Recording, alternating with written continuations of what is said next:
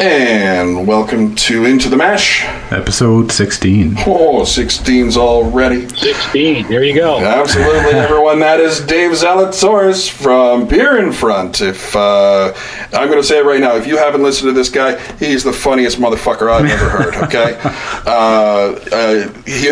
He holds a place in my heart already. For calling people jack-offs when they are jack-offs. No, it's jag. It's with the jag.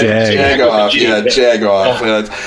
Is that the Northern American style of saying jack-off? Yeah, so I believe the term actually started in Pittsburgh. And I think the only two places in the U.S. that use it are Pittsburgh and Chicago, which is where I'm from. So if you go elsewhere in the country and call someone a jag-off, they don't know what you're talking about. So it's kind of good there. Yeah. I would imagine if we wouldn't hold the same elegance if we were using it down in Florida, right? You know.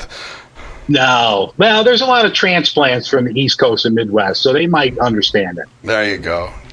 So let's start this off appropriately with a beer, sir.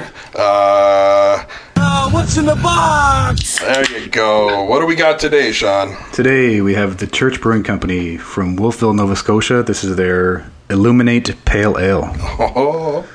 Pale Ale. And Dave, what are you drinking, sir? Sounds good. I'm a big fan of pale ales. I'm drinking a Unibrew, which I'm going to look at the can here. I believe they're out of Montreal. It's their Belgian white. It's an ale brewed with coriander and orange peel, and it is very delicious. I'm a big fan of this. Nice. So, cheers to all. Yes, cheers, clink of the glasses. This is quite hazy, this pale ale. It is. Oh, but that's nice. It's got a nice little front kick. I like that. When do I not like it? I understand. Okay, you like them all. I get it. But yeah, that has a nice kick layout to the right to the back of the throat. The first thing you taste, it's beautiful. Oh, that's fantastic. Okay, so Dave Zalatoris, the biggest question that we have for you is why? Why the hell did you start putting yourself on the internet? You know, I don't know if that's something my therapist can answer. You know, it's something I've always wanted to do, like, you know, way back in the day, you tried to start like a blog or write long rants on Facebook or things like that. You know, I just felt that for me, and a lot of people make too much about beer, and it's always about the latest trendy thing or the newest beer. I just wanted my podcast is called Beer in Front, just to enjoy the beer that's in front of you. It may not be the hot, sexy thing, but it's still a damn good beer. It may be something that you drank 20 years ago and you forgot about, but as you have it again, you're like, fuck, this is really good. Why did I stop drinking this? So for me, it was just like, let's cut through all of the nonsense. Let's just enjoy the beer that's in front of us. I have noticed, too, in listening to your podcast, that if there's a beer you don't like, you're ruthless. Yeah, and it's not, I don't do it as much. And initially, that was something I wanted to do. Yeah. But as soon as I started this, like a week or so later, the pandemic hit. There's a lot of breweries that are hurting. You know, some are going to go under. So I don't really want to, like, start ripping people because it's a tough time. So no, fair enough. But maybe down the road when things get back to normal, I'll get into that. But right now, if there's some I don't like, I don't even talk about it. Oh, right on. There you go. Well, that's a very kind-hearted thing to do. Yes. I'm still a jag-off, but it's awesome. So when it comes to you taste testing, I notice it's a crack of the beer, and then you cut out, and then you come back. So how much time are you actually giving yourself between tasting that beer and coming back to recording? Usually a couple minutes. Sometimes it's not even that. The initial first episode or two, I poured the beer and then started talking about it. You know, that kind of, it was a little too much dead air. So I just kind of cut it, I give it a good, sniff. I want to get the aroma, look at it. So maybe I would say an average of a minute. Sometimes it's 2 minutes. But I try to go like a minute, look at the beer, get the aroma, taste the beer, and then I'll start talking about it. I do find myself that as soon as we pour the glasses, we have like no time to actually come up with what we want to say. So it's on the fly. So giving yourself that little extra time, I can definitely see that as a benefit. Yeah, and it's just like, you want to look at it, you want to smell it. And plus with me, I'm not doing this in a big studio. I'm sitting here in my second bedroom, so I'm a little cramped for space. So I don't want to like knock shit over. So, I'll pour it feeling. And, get everything out of the way so I'm not spilling it on the new MacBook. And yeah, just kind of looking at it, smelling it, tasting it, and then setting it down and talk about it a little bit. Excellent. We had this, I guess, was it off-air conversation? It was, I think. Yeah. So when I first moved out this way, I found out that people from Halifax, Nova Scotia are called Haligonians. Haligonian is the weirdest word I've ever heard, for one thing, but we needed to find out what people from Chicago are called. I don't know. I don't know if we're Chicago. I think we're just people from Chicago. I don't know if we're Chicago. Yes. I just think we're just, guys and girls from Chicago. Beer drinking Chicagoists. Chicagoites. Yeah, there's a lot of us here. There you go. Sure. There you go. Have to give you a point to, or a counterpoint to this one, okay? So I'm going to give you time to fight back, but being that we are from the north and getting to see and like all the craziness that's going on down there right now, and there's a lot of it, right? There's a lot of injustice happening. There's a lot of confusion and misinformation and a lot of lying and a lot of fighting going on, okay? For the view from the outside right now, it looks like basically everything from the West Coast is, how do I put it? You know what LA was in the beginning of the movie Demolition Man? Yeah. Okay. Which is a great movie. Yeah, yeah. Absolutely. That's how we kind of envision all of the West Coast right now is just LA in the beginning of Demolition Man. Unfortunately, Chicago, your hometown right now, it reminds me a lot of Detroit from the original RoboCop. And people say that, and that's like the big talking points. But if you look, and I actually just read a thing today, and I don't want to like stop and look at my phone right now, but Chicago's not even in the top 10 as far as violence per capita. Now, there's a big number, and that number is way too high. But if you look at the number per 1,000 residents, we're not even in the top 10. Yeah. And there's other cities that you wouldn't think of. And the top one for as far as violence and like, even not violence, but other crimes, Anchorage, Alaska is number one. Chicago's not even in the top 10 and we get a bad rap, but I've lived in Chicago my whole life. I've never been afraid. I go out, I use public transportation if I have to. I have never been afraid once in my life in Chicago. It's like any city. There's areas you avoid, and you know that living there, like, oh, this is an area I want to stay away from. But I have never in my life once been afraid walking the streets at night. Chicago's like any other city, and we kind of get a bad rap. Yeah, well, no shit. It's... It basically, I think it's South Chicago is the main key that everyone kind of focuses on, and they forget about everything else. And even South Chicago is fine. There's certain areas that are bad. There's certain areas in North Chicago. There's areas by me that are a mile or two away that you avoid. But, it's like any other city. So... South Chicago gets a bad rap, and it doesn't deserve it because there's plenty of places there I go to without a problem. Well, that's great. I'll give you my little quick story. Like I spent some time in Winnipeg, and there's an entire North End that is not friendly to white people. Friendlier to white women than white men, but you don't go there. It's just period. There are far too many Native American gangs that are out that way. That you are basically painting a target on your back if you head up to the north end in Winnipeg. But at least bring Ty Domi with you. He'll take care of it. There you go. Yeah, right? Yeah. So you do end up getting bad parts of town. Everybody, when you hear about Winnipeg, people worry about how cold it is. Not how dangerous the north end is, and so obviously, if you're going to take a point from one key point from a location, right, and emphasize that, you're going to either get the wrong story or the completely wrong story. Yeah, no, there's like I said, there's every town has good parts and bad parts. Chicago gets a bad rap. You're more than welcome to come out once things open up. Oh, Chicago's great in the summer. Just thinking that. Yeah. Lollapalooza. There's beer fest every weekend. Well, you took your dog to the vet, and there was the pub across the street, wasn't it? The brewery across the street. Absolutely, it's like that's perfect timing. I like it across the street. Yeah. Now I was going to make a joke about Florida, about how it just seems like that area is just everybody's doing the weekending at Bernie's.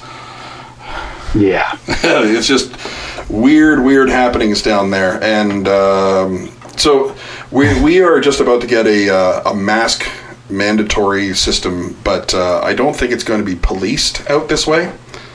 What is your interpretation of mandatory masks?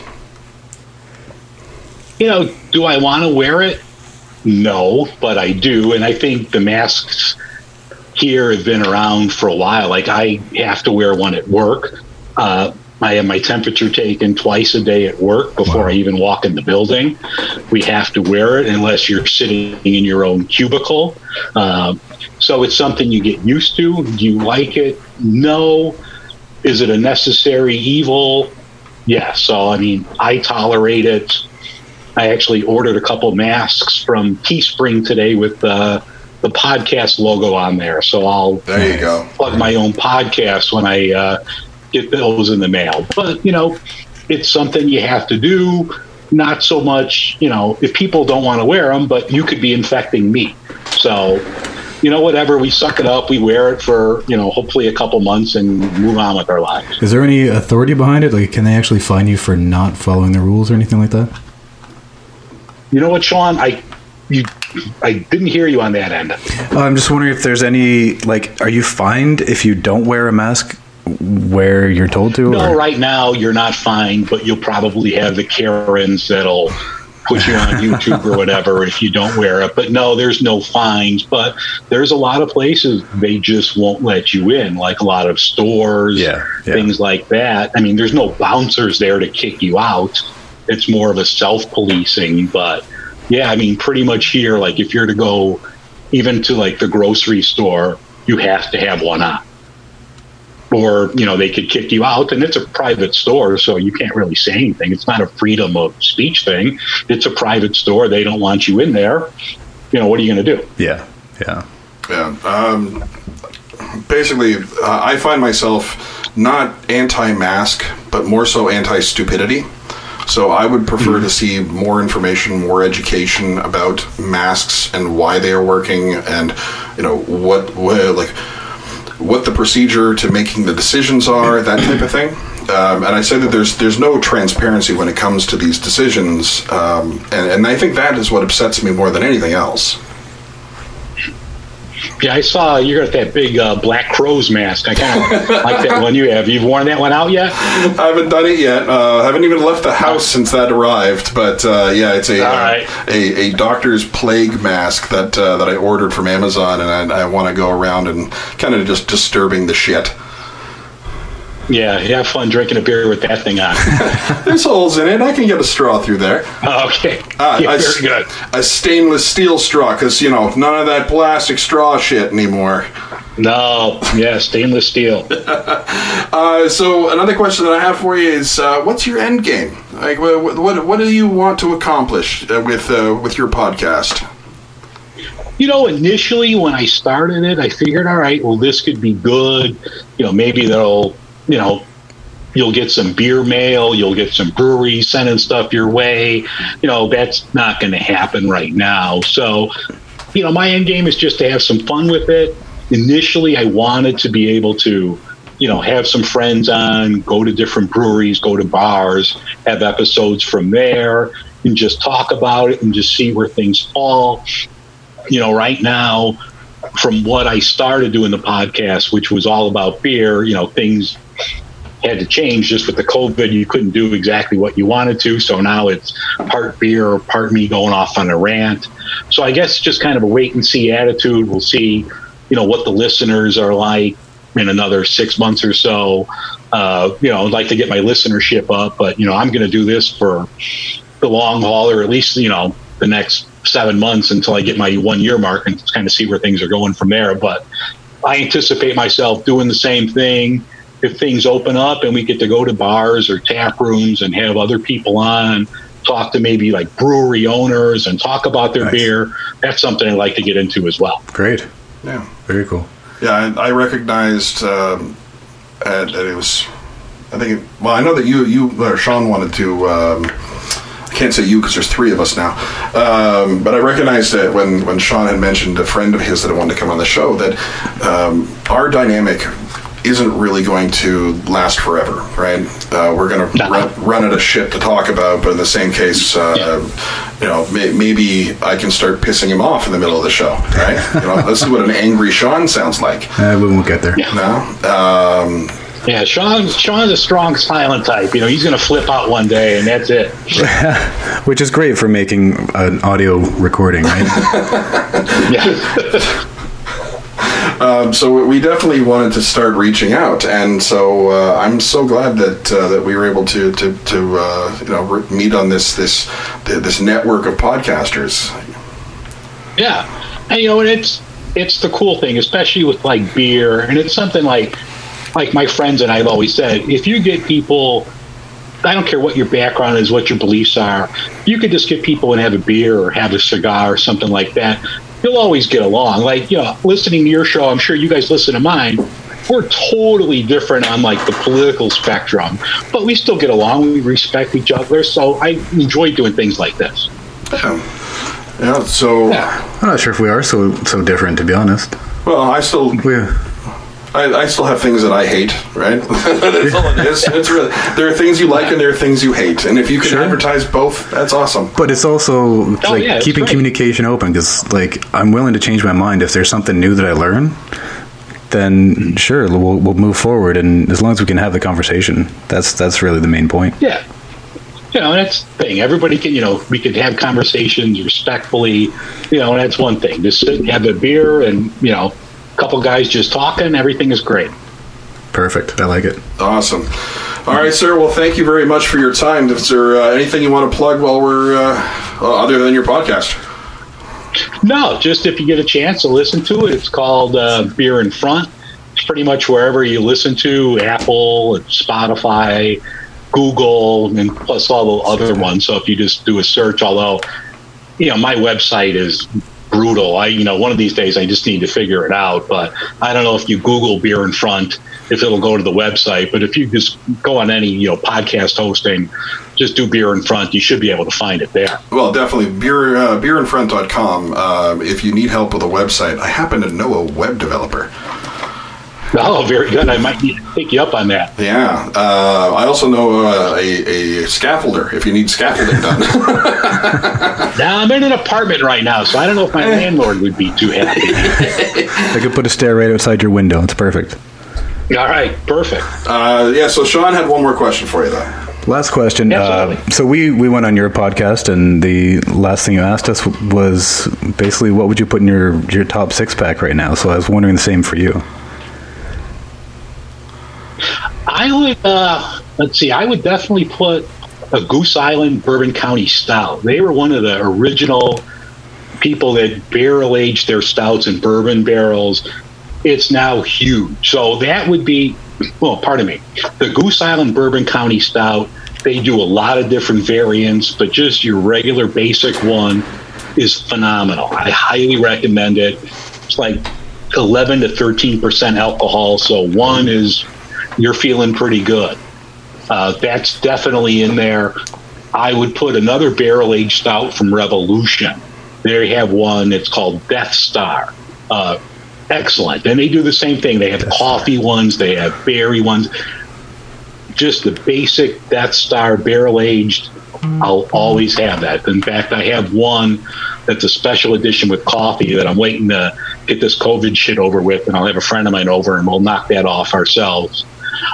I would go with probably the first craft beer I ever had way back in 89, which is just Sam Adams Boston Lager. I loved that beer. I loved it from the first time I had it. For me, if I could find it on tap, I'll have it. You could always go to a regular chain restaurant, and they'll have that on tap. So I'll always have a Sam Adams Boston Lager. I would put another just old school beer, Sierra Nevada's Pale Ale. That's something that just never fails. You can always open that, and it's going to be great. So that leaves me with two left. Well, you can always do what I did and just put more of the same ones in. Yeah, I don't know if I want to put two more 13%ers in there. It's going to be well, I was going to ask you if it was, are you sure it's your preference that you're liking and not the alcohol talking there?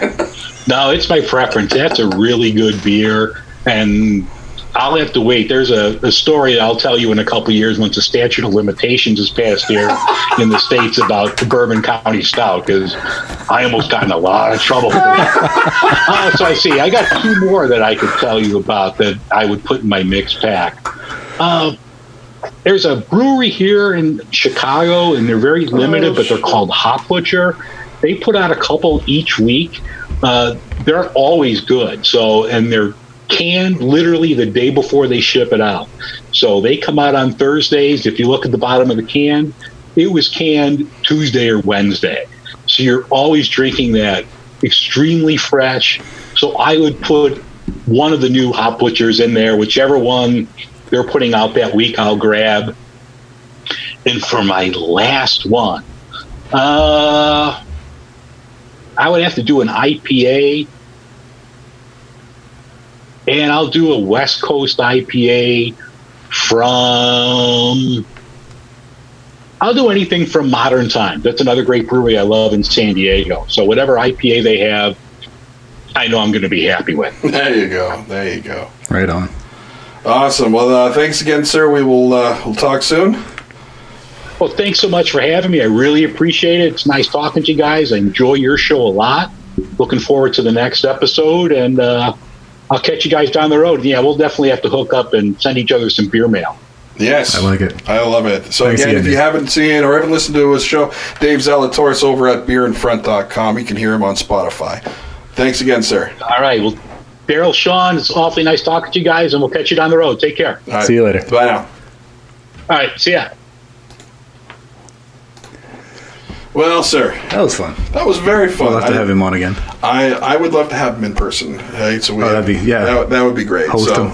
Yeah, and then the three of us sitting at a pub or something like that. I think we could definitely do something. Three of us sitting at our pub recording our podcast. Yes.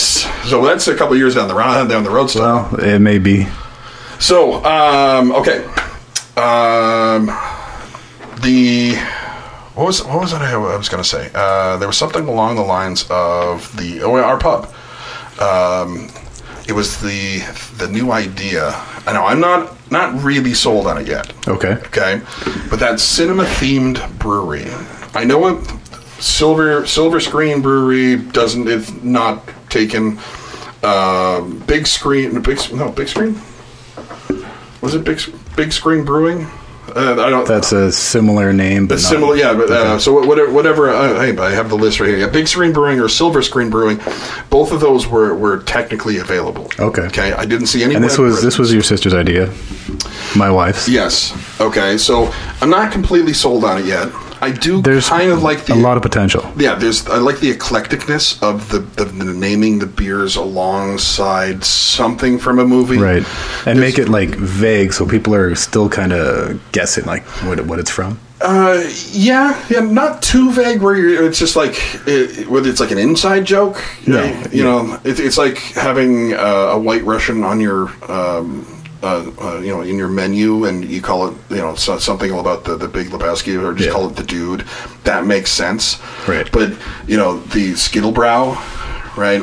Naming something Skittlebrow, it's a Simpsons reference from 30 years ago, and no one really going to understand that. Exactly. Yeah. It's the beer with the Skittles in it. Oh. Skittlebrow. Okay. Yeah. But sure. You can prime with Skittles, technically. Just thinking about it. Could you? Is that a fermentable sugar?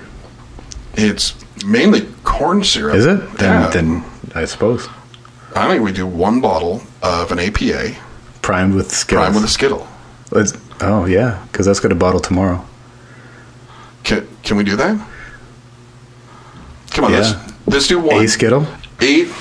Let's do two bottles. Two of the 500 mils. Okay. One Skittle, two Skittles.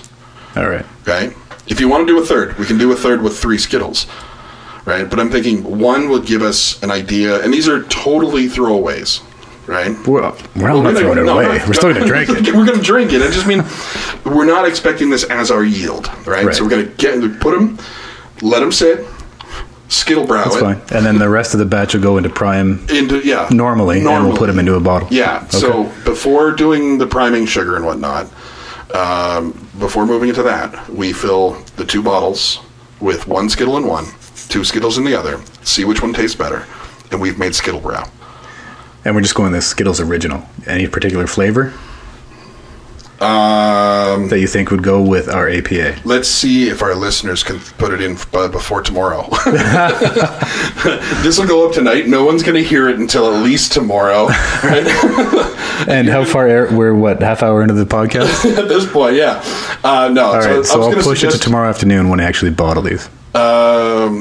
Sure, but what I'll do is I'll put up a Twitter poll. A poll, okay. What flavor Skittles worked with APA? What flavor Skittles would make the best priming sugar? Dave, I hope you're listening. Yeah. Well, at this point, he's lasted through his own interview, and he's like, nah, fuck those guys. They're not listening now. Jagoffs. I want to say that Illuminate or Illuminate or whatever it's called. I originally read that as Illuminati. Yeah, there's no accent on the E, though, so it is, unfortunately, Illuminate. Right. Missed opportunities. I don't know. I was at a church. I know. I figured it. Illuminati. It's a little gassy. Oh yeah. Is it? Did you find that it was a higher carbonation? I don't know. You felt like a bite from the carbonation. No. I just it made me burp more. Yeah. Yeah. I was like, that's unnatural. That's just you. Yeah, possibly. I'm not completely sold on the big screen thing, but I'm not against it. I like the eclecticness of the naming of the beers, but I don't know about the big screen part of it, because even if we were to try, let's say we put in a fucking theater seating instead of tables, right? So you could sit in and there's I'm not talking a full with the flop down seat. No, there's no hand jobs in the theater. Okay, period. That no seat sharing, none of that shit. Okay, separate seats. There's 20 of them, or whatever, three rows of six or something like that, right? But put it on a round table, four seats at the table. They all swivel and they all have flop down bottoms. It's kind of silver screen or theater-ish. I guess, but if we're putting an actual theater there, it's an adults only. Theater, but then we still got to start selling tickets to whatever we're showing, which means, and then we're paying royalties to whatever we're fucking showing. Yeah, no, I don't want to go that deep into that. Exactly, into the theme. That's kind of what I just mean, subtle notes of your theater. I think it would be neat if it was in an old cinema, right? But beyond that, I think we'd be just digging far too deep, right? You make the bar itself would be the concession stand. You wouldn't necessarily have to sell tickets for anything, but then beyond that, what do you do with the theater room? Is that just the brewery? The theater room, if it's an old theater? Yeah, because it's massive ceilings. Yeah. We're talking 30-foot ceilings or something right now. Lots of room for whatever piping you need, but we've been talking about doing it as the unitank. I love the unitank idea. So we need a level floor. We do. The theater's not that. Like, you don't want to lose a unitank from the top of it. It's like, and it fucking rolls right down. I'd love to see it with someone else's unitank. Yeah. But watching all that beer wasted would just break my heart. It would be a day of crying. Yeah. So let's what's in the box? Let's get a second one going. The second one? All right. Do you want to go with the pale ale, or do you want to try the other one? I think the pale ale. Yeah? You're going to save the stout for me, eh? I am. I enjoyed the stout. It was very coffee flavor, like forward. Like very, very coffee kick in the mouth. Yeah, I'm up until now, I haven't been a big stout drinker. Or, sorry, a porter drinker. Oh, yeah, it is a porter, isn't it? It's a porter, yeah. Yeah, sorry. So I picked up a few while we were there at the Church Brewing Company in Wolfville. Just because I wanted to try something new. Mm-hmm. But I'm more of a fan of the pale ales, so get the aromas out of that. It's like, was it pineapple-y? I got a citrusy. Citrusy? Yeah. Yeah. So, as for... I mentioned somebody before in our previous episode. This is the new 2021 Kia K5. That is Doug DeMuro. Okay. Doug DeMuro, he reviews cars. Okay. In a humorous way? No. He just starts off every episode with this and like that. Okay. So Doug DeMuro, he reviews cars. He has his get out of here. It's got his YouTube channel. Does all that. Okay. I went looking to give you an example. That's his most recent one. Okay. This is one that I found online. Stop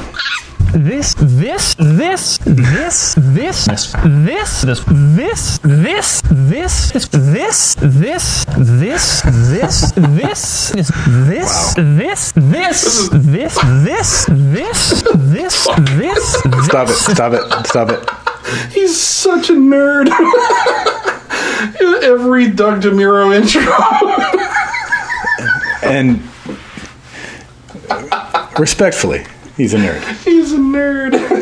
Oh, he's a cool nerd, to the point where his most recent venture is that he started his own website that permits people to auction off their cars. Okay. Because he would do a lot of the reviews of people's cars, like kind of like. I want to say eclectic cars, neat cars, not just any car, right? Like he had that rare or unique cars, unique, different. Like that was where he would spend most of his time, was with these vehicles that were just a little bit different, right? Lamborghini's fucking what is it, the L1 or the W1 or whatever that thing is. It's their like Hummer. Oh, okay. Lamborghini made a Hummer. Really? Okay. And so he ends up having to do is finding people contact him and let him review his car, right? Review their car, sorry. Wow! I'm just like Google searching images, Lambo Hummer. Yeah, that's an interesting looking vehicle. It's pretty cool looking, and it's not cheap. I wouldn't think so. And $400,000. All right. And it's from the 80s or the 90s. I think it's an 89, to be fair. But he created a website allowing people to auction off their own vehicles, right? To the point where like it was secretive for the longest time. They just like, he just shows up to the one episode and just like, hey, this is what I'm doing. You're like, okay, and it's like, and I put my car as the first car on the auction block. And I'm like, oh, that's cool. So he put his daily driver on there, so you could own. Yeah, Doug DeMuro's his car. Yeah, and so he like you can definitely see the passion when he does this stuff, right? And he's a total car nerd. Like he loves cars, everything about him, right? Like that's the type of passion that I like seeing in people, right? That's the type of thing that makes me happy. So I go on to YouTube for like all the angry stuff, obviously. But every so often I kick out into something like that, and I'll watch Doug DeMuro. See, he's clearly enjoying what he's doing and making a life out of it. Yeah, and so, seeing that type of attitude portrayed in his videos puts me in a good mood, right? Then there's, like, obviously the other ones. Have you watched any of This Old Tony stuff? No. Okay. I don't think I've ever sent you the links from him. The guy, like, he was the CNC machinist, right? But he's, like, totally just... Oh, the guy that's bad at it. Well, it's not that he's bad at it. He's not a professional, right? So he knows what he's doing, and he does good work. It's just his videos are really tongue-in-cheek, really... kind of a little bit goofy. A little bit goofy, intentionally, right? Yeah. I have seen his... the woodworking project he did was, like, the blanket... No, that's the other guy. That's the one that says wooed. Okay. Yeah. I thought that was the same guy. I can look him up instead of going, right. And now I don't even know how to... how do you look up somebody you have no idea whose name they are? Wooed. Bobby Duke. I didn't get a chance to put my fucking glasses back on. I thought we were talking about the same guy. No, Bobby Duke is an artist. This Old Tony is a CNC machinist. Anyhow, speaking of celebrities, you had asked me to when do we get to see John Oliver, go face to face with Tim Pool? Would be enjoyable. Yeah, is this our fantasy football version of politics? I don't know. I only asked because the video of John Oliver came up on my feed somewhere, and I'm like, I don't want to, but I'm going to click it anyways. And it was just like, he's pushing out propaganda, basically. Mm-hmm. Like, I used to really like his comedy. Yeah. A lot of people have said something like that. And now there's nothing funny about anything he's doing. I mean, I'm not trying to be a funny guy. I'm not a comedian critic or anything like that, but there's no laugh in it. He's just propaganda. Yeah. Spin it out. And I'm watching him through. It was I think a 10-minute monologue, and he's blinking super fast the whole time. So I'm like, I wonder if he's practiced that so he can hide that he's reading a teleprompter. Well, there's obviously writers for his show. Yeah. Right? So it's definitely not all his own material that he's reading, and he's practiced the lines and whatnot. But he does have his hand in the writing. Yeah, he's directing what's going on. I tweeted out to him because I was very, very angry with him. Basically, when they started tearing down statues down in the States... He was making excuses? Well, no. He had stated before that he mocked Trump for saying, hey, well... When do we, like, if you want to take down these next will be Lincoln or Washington. Yeah, exactly. Yeah. So you're taking down all of these Southern generals and all this stuff, and obviously the Southern armies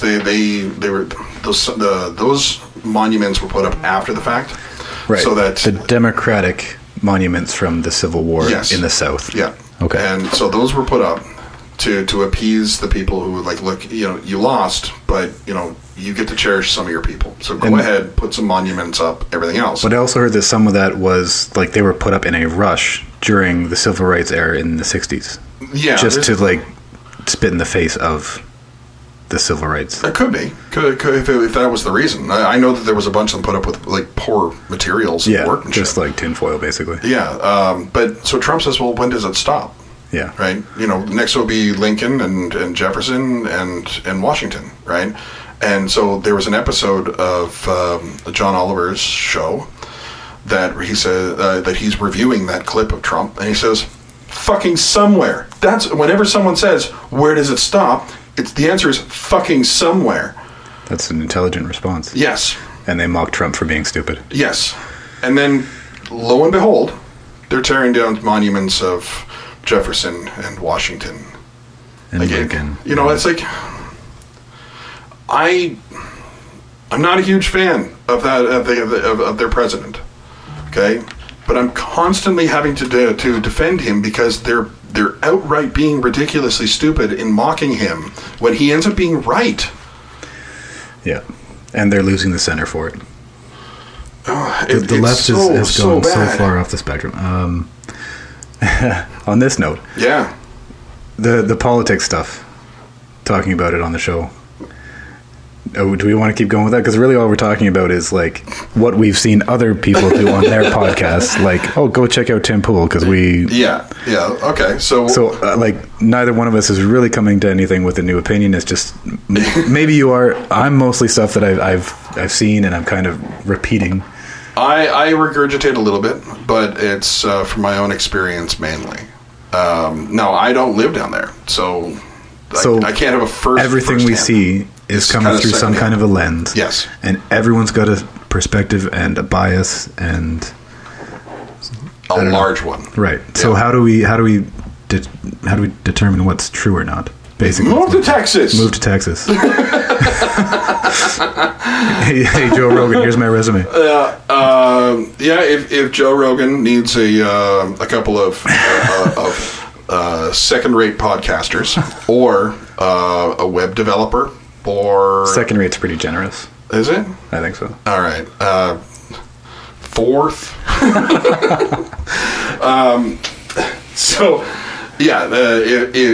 If Joe, I know you're listening.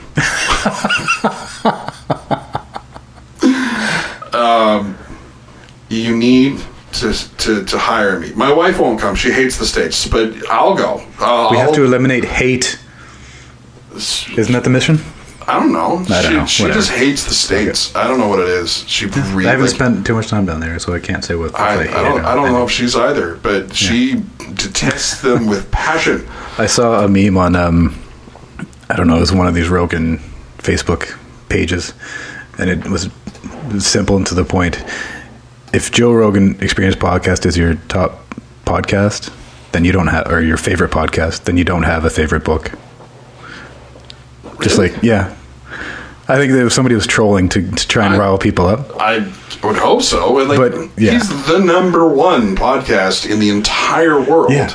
Right? Yeah. But he's saying, oh, if people listening to this podcast probably don't read, basically. Oh, my God. It's so painful. Oh, my God. Yeah. But John Oliver and the Army of Fools, as I would like to call them, but it doesn't stop with just the late night hosts. It's everywhere, and we end up getting this like mangled, broken telephone view from all of them, and then you get all of the ones that are trying to combat them on their own YouTube channels on the right, and you get these biased views. The only way to really to witness it is in person. It's unfortunate. Basically, yeah, and you can't be everywhere. You can't be everywhere, obviously, but do you go to the States? Would you move to the States? Depends where, but yes. Where, then? I don't know. Like Midwest? The garbage dumpster fire that's happening on the West Coast? No. Angry New York area? No, I think the coasts are off. Okay, so you're somewhere in the middle, somewhere southish, northish. You know what? If closer to weed being legal. Well, yeah, that's. I guess Colorado would be. That's where you're at it. Everybody in the States goes, if he gets elected, I'm moving to Canada, and you're like, if I have to, I'll move to Colorado. I think it wouldn't really matter. I mean, weed being legal would be a bonus, but it would just be someplace that we could be homesteading. You getting warm? It is warm, this damn room. Yeah, I would just, wherever we move, I would just love to have a piece of land, and the climate would be important, obviously, for that. I think there's 45 acres in the middle of Lower Sackville. Seriously? Yeah. Yeah, in the middle of Lower Sackville, going for how much? I don't know. I just saw the sign. It's at the top of a hill. So it's meant to be developed? I guess. More than likely. So just develop it with like a small thing. And then put a big ass fucking fence around it. High fence and have some deer on our land and... Well, you can't guarantee the deer will stay, so you gotta like... You wouldn't be able to hunt there though, right? That's the king's deer! No, I mean high fences. Oh, like 40. Yeah. I gotcha. Like 40-foot Make it a fence. Dome. Just a biodome over the entire 45-acre. What's that gray thing in the middle of Lower Sackville? I don't know. Here. Can you read that aloud? Goats are like mushrooms. If you shoot a duck, I'm scared of toasters. Good old Biden. That's an interesting I had to bring one. That up. Yeah. Yeah, there's some interesting shit going on down in the States, as we spoke about earlier. It's unfortunate because there's so much misinformation, so much hate, so much anger, so much frustration, and very little clarity. And I wish them the best, because it only gets worse from the way they're going. I hope not. It's come November, it's going to be interesting, because no matter what happens, there's going to be a lot of people riled up. But they're rioting now, and he didn't win yet, right? They're helping him. Well, they are helping him, but then could you imagine just the pandemonium that's going to come out when November comes and he wins again? So what happened the two times that Obama was elected? Was there this kind of a reaction on the right side? Well, there never is, because they're not like that. They don't think emotionally. They think of their wallets. But even like the adults in the room on the Democratic side, they're promoting this shit. They're defending the actions of the people who are not protesting but are rioting, and they're causing damage and they're causing harm. Well, this is why I think they're not actually being honest. I haven't, like, and again, conspiracy theories in this case, but I have a good feeling that all of those Democrats are being paid by some entity, okay? Be it China, be it the Middle East, I don't know. They're bought and paid for. They are being coerced into doing someone's dirty work for them by encouraging riots. Nobody in their right mind would say, yeah, riots are a good idea. Yeah. How often have you lately seen, like, 3 killed, 24 injured, 2 cops blinded in peaceful protests? Well, the media themselves are trying to keep things their way and all that stuff too. So there has to be somebody running this order, right? What happened to integrity? There is none on the left. There has never been integrity on the left. Right? Maybe liberals. Well, liberals. Yes, there was integrity. Actual with liberals. Actual liberals. Yeah, but they're not in the Democratic. They're not the Democratic Party. They are even farther left, and even further than that are the weirdos who are thinking that setting fire to a courthouse, and then getting beaten up or arrested for doing so is something to, is a miraculous event that, is horrible to them. Like, they have no concept of how law is supposed to work. Right. Right. Those weirdos who have no idea where the hell their brains are, right? Because they obviously left them somewhere. But they just act like animals. When was the last time this seemed like it was about George Floyd? Well, it was never. It was never about George Floyd. It just fit the narrative. It was a good time. It was an appropriate time for them to kick it up again. Like, it was never. The reason I say that is because it was never about any black lives that actually mattered. Otherwise, they'd be pissed off about. Was it Breonna Hill who got gunned down holding her 2-year-old daughter, right? By a drive-by. It would be anyone before that. I know that. There was someone that Dave had mentioned. I don't recall her name now, but like it's any of these lives that matter. Well, that's when you kick it up. Yeah. But at any time it has anything to do with just some police officer or just some white person, that's when they start kicking up a fuss. Well, no, that's not about the black lives that matter. That's them making, like, that's the time that they get to go ahead and do whatever they want. Yeah. Right? So it's never been about George Floyd. Right? George Floyd himself would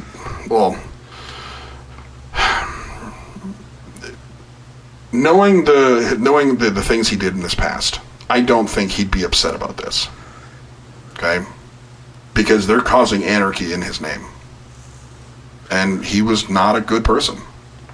Like, he pointed a gun at a pregnant woman's stomach and threatened her life and the life of her child.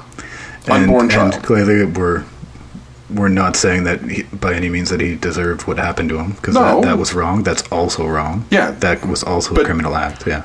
Like, the fact that he is dead now, right, doesn't change my opinion on the bad things that he did.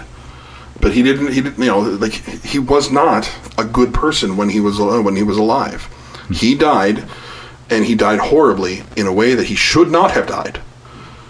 But this whole thing has never been about him. God, you're a busy man. I don't know. I think it's just Twitter or something buzzing. You should turn the notifications of Twitter off. Yeah, turn those off. You cannot live at the whim of Twitter. It fucking destroys you. I just... Like, every time there's a list of notifications, just clear list. Yeah. Get rid of it. Yeah. So we need to come up with a brew for this weekend. Yes. And I also need to have all the grain that I've been freezing picked up. When is that supposed to happen? Hopefully Saturday. Hopefully. I messaged them. I'm like, I have 3 bags of frozen grain. If you want them, I've got them. Please pick them up. Soon to be 4. Yeah. Are we doing Friday? Or yeah, we can do Friday. That's Friday? Fine. Okay. Yeah. First, can we add to the list? I want to try that Back in Black. The black IPA out of the... Do you remember that? Is that in the book? Yeah. Okay, is that a black double IPA or is that a standard PA? I think it's a standard. Standard, okay. So Back in Black. Back in Black. Okay, well, I'm good with that, actually. No, we've got 2 darks on the way to bottle. Oh, I see what you're saying. So I just want it on the list to try it at some point. Gotcha. Well, you had mentioned that you wanted to see a double IPA or a New England IPA. I saw your face light up as soon as Dave mentioned a West Coast. So yeah. that could also... We had talked about the Belgian Moon Clone or the Peaches and Cream. I found an English bitter. Okay. A special bitter, all grain. Seems pretty straightforward. Can you slide up to the grain? Right there. Okay. Yeah. So okay. Yeah, like pretty straightforward grain bill. Cool. So Maris Otter Pale UK, Biscuit Malt, Cara Munich. Yeah. Also found a lemongrass chili pale ale. A Thai spicy. A Thai chili pale ale. I found gluten-free IPA. Oh, yeah, we got to try that. So, from what I've come across, celiac friends. For the celiac friends, yes. So, with this one here, it's 1 pound, 8 ounces of Bob's Red Mill Mighty Tasty Hot Cereal. Huh. Following that link to give you an idea what the fuck it looks like. That is this. You might seen these in the grocery store, like they're small bags. Hot cereal. Hot cereal. Different type of things. Like I've picked up during my vegan year. Oh yes. My year of veganism. I would buy a couple of the Bob's Red Mill stuff. I've never had the hot grain or the hot cereal, but in here you're looking at. Brown rice, corn, sorghum, and buckwheat. Now, I'm not sure what sorghum is, but that seems to be the main ingredient for a lot of the gluten-free things. Okay. A lot of the ones that I found, other than this one, and this one here uses 6 pounds of the sorghum syrup. 8 ounces of molasses, 6 ounces of Belgian dark candy sugar. Wow. Yeah. So there's a lot of options when it comes out for gluten-free stuff, but a lot of it revolves around this sorghum syrup and sugars. Interesting. I'd be willing to try that. But again, it's extract and grain in this case. So we'd probably have to do this in a bag, right? partial mash. Partial mash. Okay. What's the final gravity on that? It's a good question. There. Alcohol, 5.9%. Yeah. Okay. So there was a bunch of them that I found that were like 3% and 4%. This one, it seemed to be the most straightforward recipe, and it just happened to have a much higher alcohol by volume. No, I'm glad that's on the list. We'll have to try that. Okay. And then more recipes from the recipe book. Yes, you sent me this link. This looks like a really good resource. So, Mobcraft, and I found the Mobcraft through through a video for another brewing system, right? The Spike Brewing System. Yes. Okay. Now, to be fair, I thought that the Spike Brewing System was overly complicated for no reason. It's like a big stainless table with 3 pots on it. It's like there's 2 pumps. Like it's So, you sent that to me this morning, and I watched it. Okay. I think, I don't know. Tell me what you think. I'm just throwing it out there. Okay. We talked briefly in a previous podcast about having like homebrew incorporated somehow into our brewery. Wouldn't it be neat to have a setup like that where someone comes in, they like rent the time, pay for the materials, and they can brew their own and go home with a bucket of beer to ferment and whatever. Well, we already talked about that. But that setup was pretty slick. It was, but there was a lot of unnecessary, now take this hose off this one, plug into that one, and it's like, you're creating crazy steps for no fucking reason. Well, they've got the 3 separate tanks for different purposes. Yeah, the hot liquor tank, they had the sparge tank, they had, and the wort would go through a different tank, what they called the herm. The herms, yeah. Right? So the herms tank. Did you look up what that stands for? No, I don't know. Because I was already under the impression that why is this overly complicated for no reason? Right. So there's a coil inside the herms tank or herms pot, because it's really what it was. And the wort is heating up through that. Through that. Because you've got a hot water in the tank. Herms. Heat exchange recirculating mash system. Sure. So I found it more confusing as they continued forward. Then like, now take this off and put this on this one, right? And you're just moving hoses around. You're moving hoses around, and it's like the old switchboard for the phone systems. Right. We got away from that for a reason because it was complicated, and we got larger. So sticking to like an all-in-one system, we can do exactly what we're doing and just offer that to someone to rent. They want to rent in-house. Yeah. Okay. And I would buy that and a Grainfather '65, and we'd do all of those. Right. And just rent those out, like rent the time out. Now the one thing that I where I came across Mobcraft's website was that this Spike system was demoing their stuff on a video in Mobcraft's brewery. Okay. And so the owner of Mobcraft had stated that they keep this 5-gallon system just running so they can test new recipes, because their entire beer system, like all the recipes in here, don't belong to them. That's why they're free. Oh, so you can go and submit a beer recipe to them. They will try it. They will make it. They will sell it, and then they will provide the published recipe to the crowd. So that's pretty good.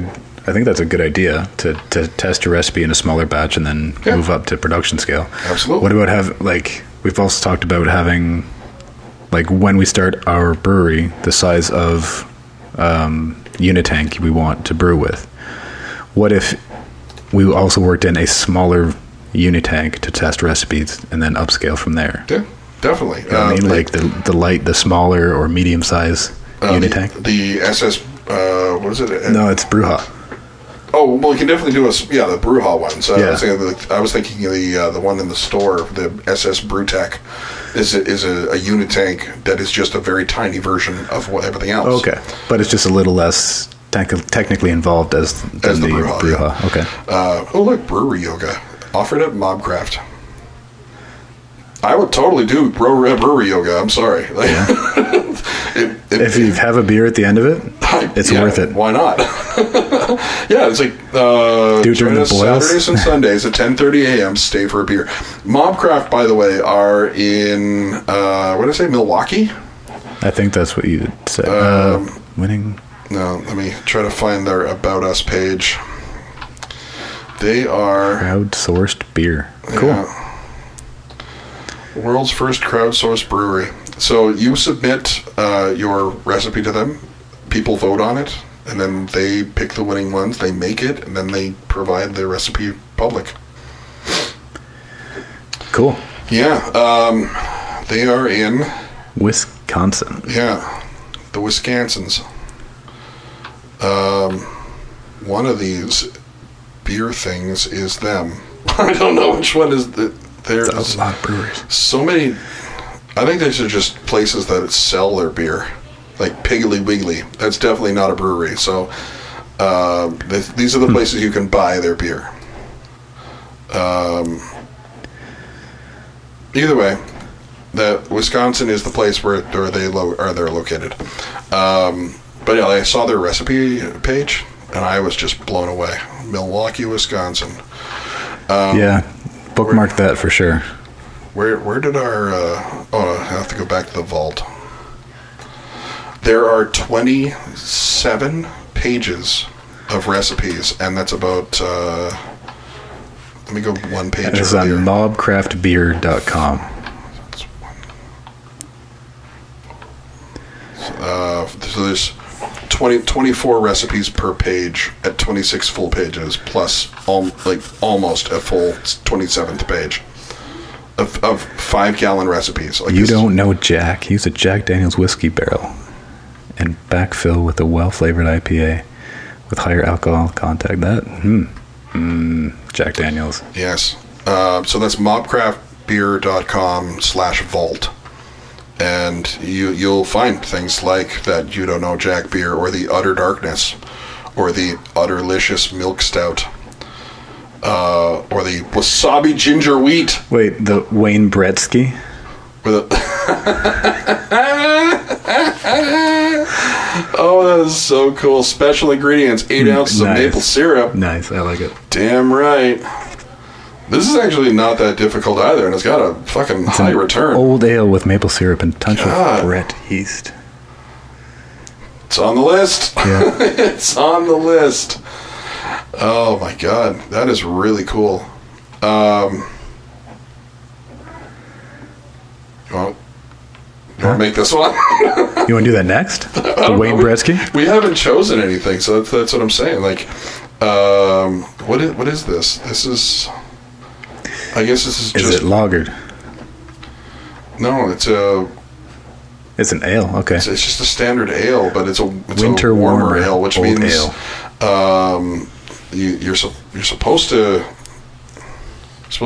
serve this at almost room temperature. You think so? Well, a warmer ale. I sent you a link, didn't I? Brewed in the winter months. It's not the winter months, though. So this is like a cold weather beer. Yeah. Malty sweet strong ales, brewed in winter months. Quite dark. Not as dark as a stout. Big malt presence. It is very much a red. Like if you're looking here, like the... Yeah, amber red. They don't have anything here in a wiki to say the temperature to serve at, but yeah. Well, I guess we just serve it cold. Fuck them. What do we have anything on our list for like a light beer? For a light beer, not that I can see.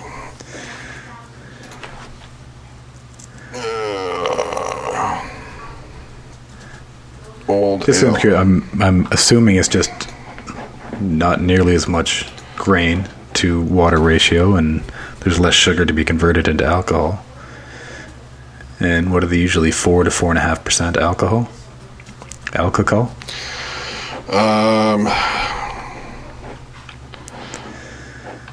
Light ale. 5 gallon.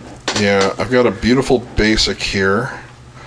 There's a lot of pale ales coming up. Hold on, list. Sierra Nevada Pale Ale Clone, all grain.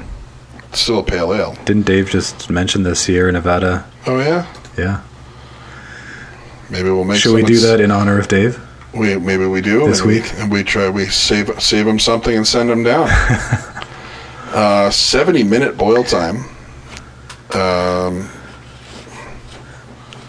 Yeah. This doesn't seem too difficult.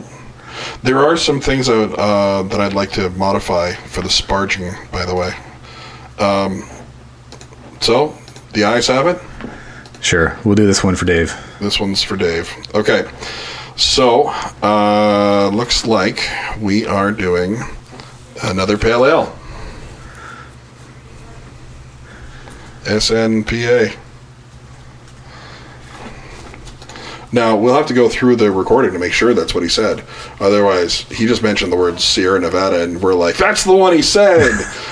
And he's yelling at us this time, I didn't fucking say that at all! And you're like, what? Maybe. Well, yeah. We gotta go back through his six-pack and make sure that's what he said. Yeah.